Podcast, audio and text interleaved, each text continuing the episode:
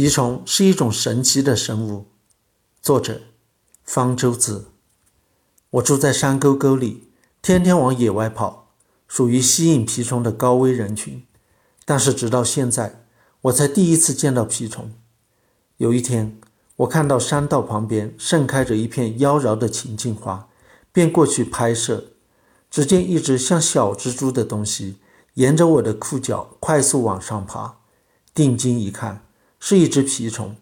在把它拿掉之前，我给它留影，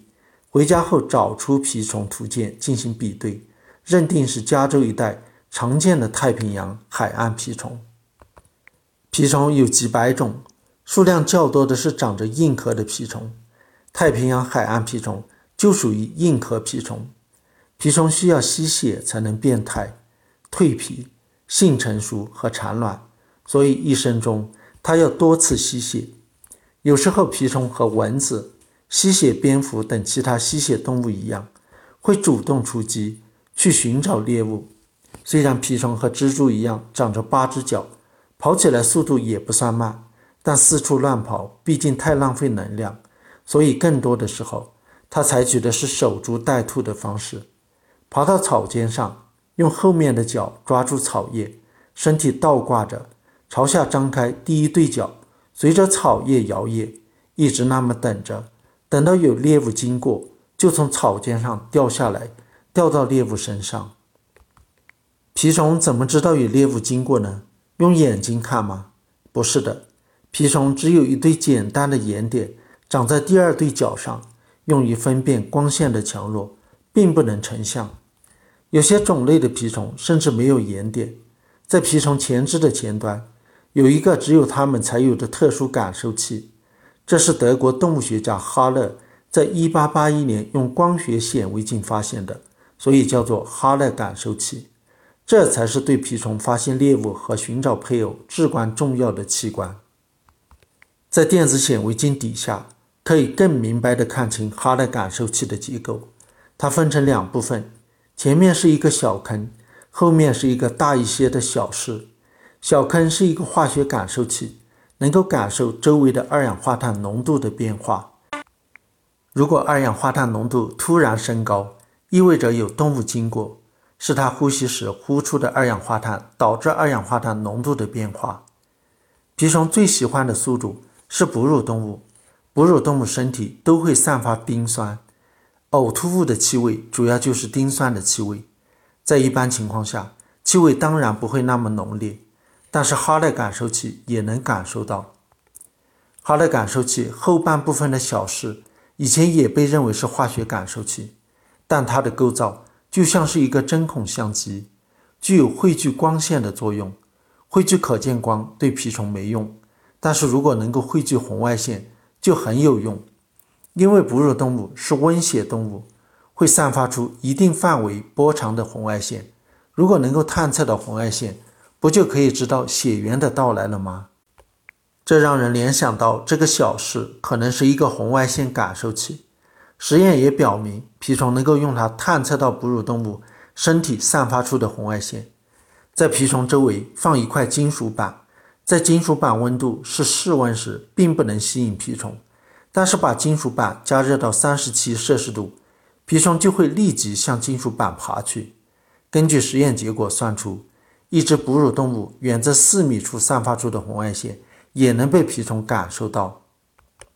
所以蜱虫就倒挂在草尖上，伸出前肢，感受着二氧化碳、丁酸、红外线，等着有猎物从身边经过。蜱虫的一生就是在等待中度过的，它的生活史的每一个阶段都需要吸血来完成。雌蜱虫把卵产在落叶覆盖的地面，幼虫孵化出来后爬到小型哺乳动物或者鸟类的身上吸血，然后掉到地上蜕皮，由6条腿变成8条腿，成为了若虫。若虫会爬到比较大一点的哺乳动物身上吸血，然后再次掉到地面蜕皮，变成成虫。最后一次吸血，雄蜱虫是为了性成熟并与雌蜱虫交配，雌蜱虫则是要为产卵做准备，它们要吸大型哺乳动物的血，例如鹿。守株待兔当然是很低效的捕猎方式，不过蜱虫有的是时间，可以耐心的等待几个月甚至更长的时间。大英百科全书说，蜱虫为了吸一次血可以等上3年，不知道这是怎么算出来的，难道真有动物学家追踪一只蜱虫达到3年之久？在等待的时候，蜱虫的新陈代谢非常低，就像处于休眠状态，所以可以忍饥挨饿这么长时间。它们在真空中甚至也能存活半个小时。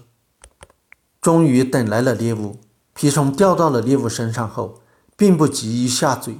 这是难得的美餐，要好好享用。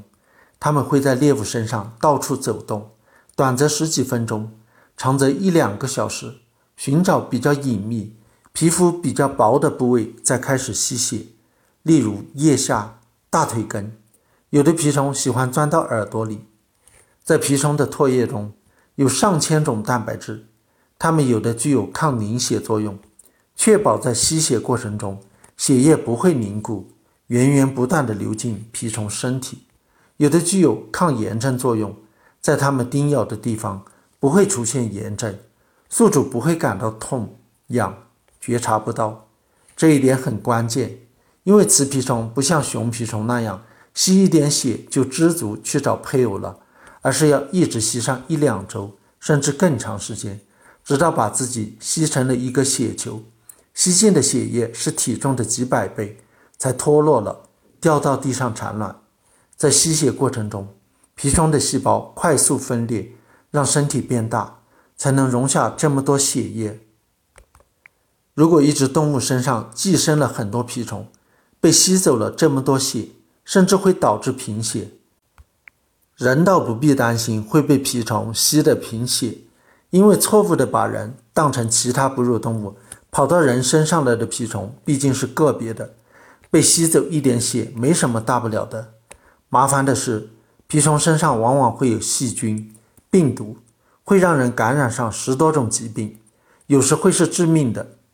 去年10月，美国前参议员凯哈根死于波瓦桑病毒引起的脑炎，就是因为他在野外远足时被蜱虫叮咬染上的。蜱虫传播的疾病中最常见的是莱姆病，每年美国有大约30万人染上这种病。莱姆病虽然不致命，但有一部分人即使经过了治疗，仍然长期会有关节疼痛、虚弱等症状。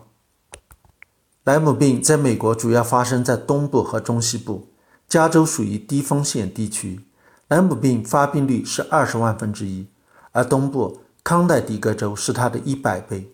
加州蜱虫很多，其中一种西部黑腿蜱虫也是莱姆病病菌的载体，为何莱姆病并不流行？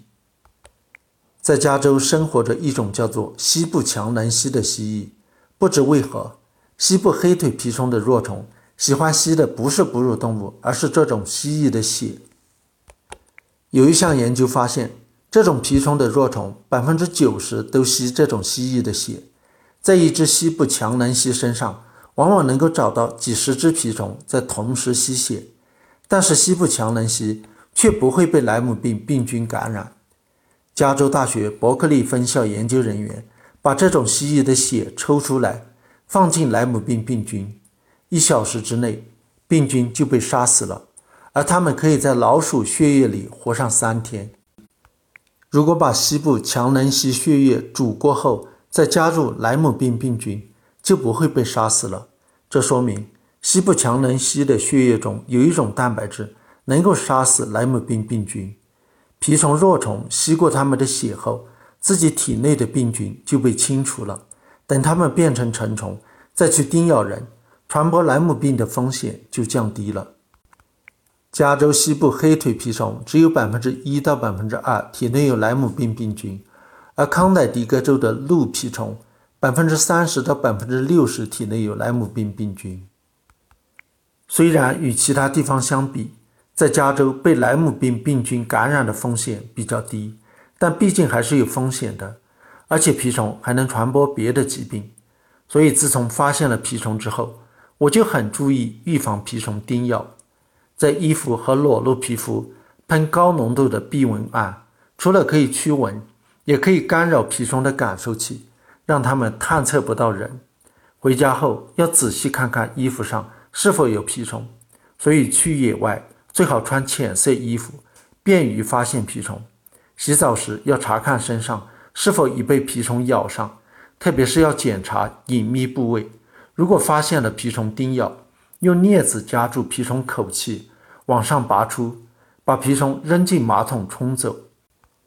蜱虫通常要吸血1-2天后，其体内病菌才会传入人体，所以及时发现其叮咬是不用太担心的。除虫菊酯能够杀死蜱虫，美国市场上有用除虫菊酯浸泡过的绑腿套在袜子外面，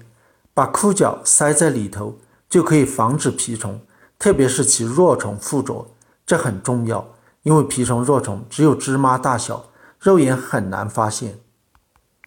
蜱虫是一种神奇的生物，但是注意不要被它咬伤。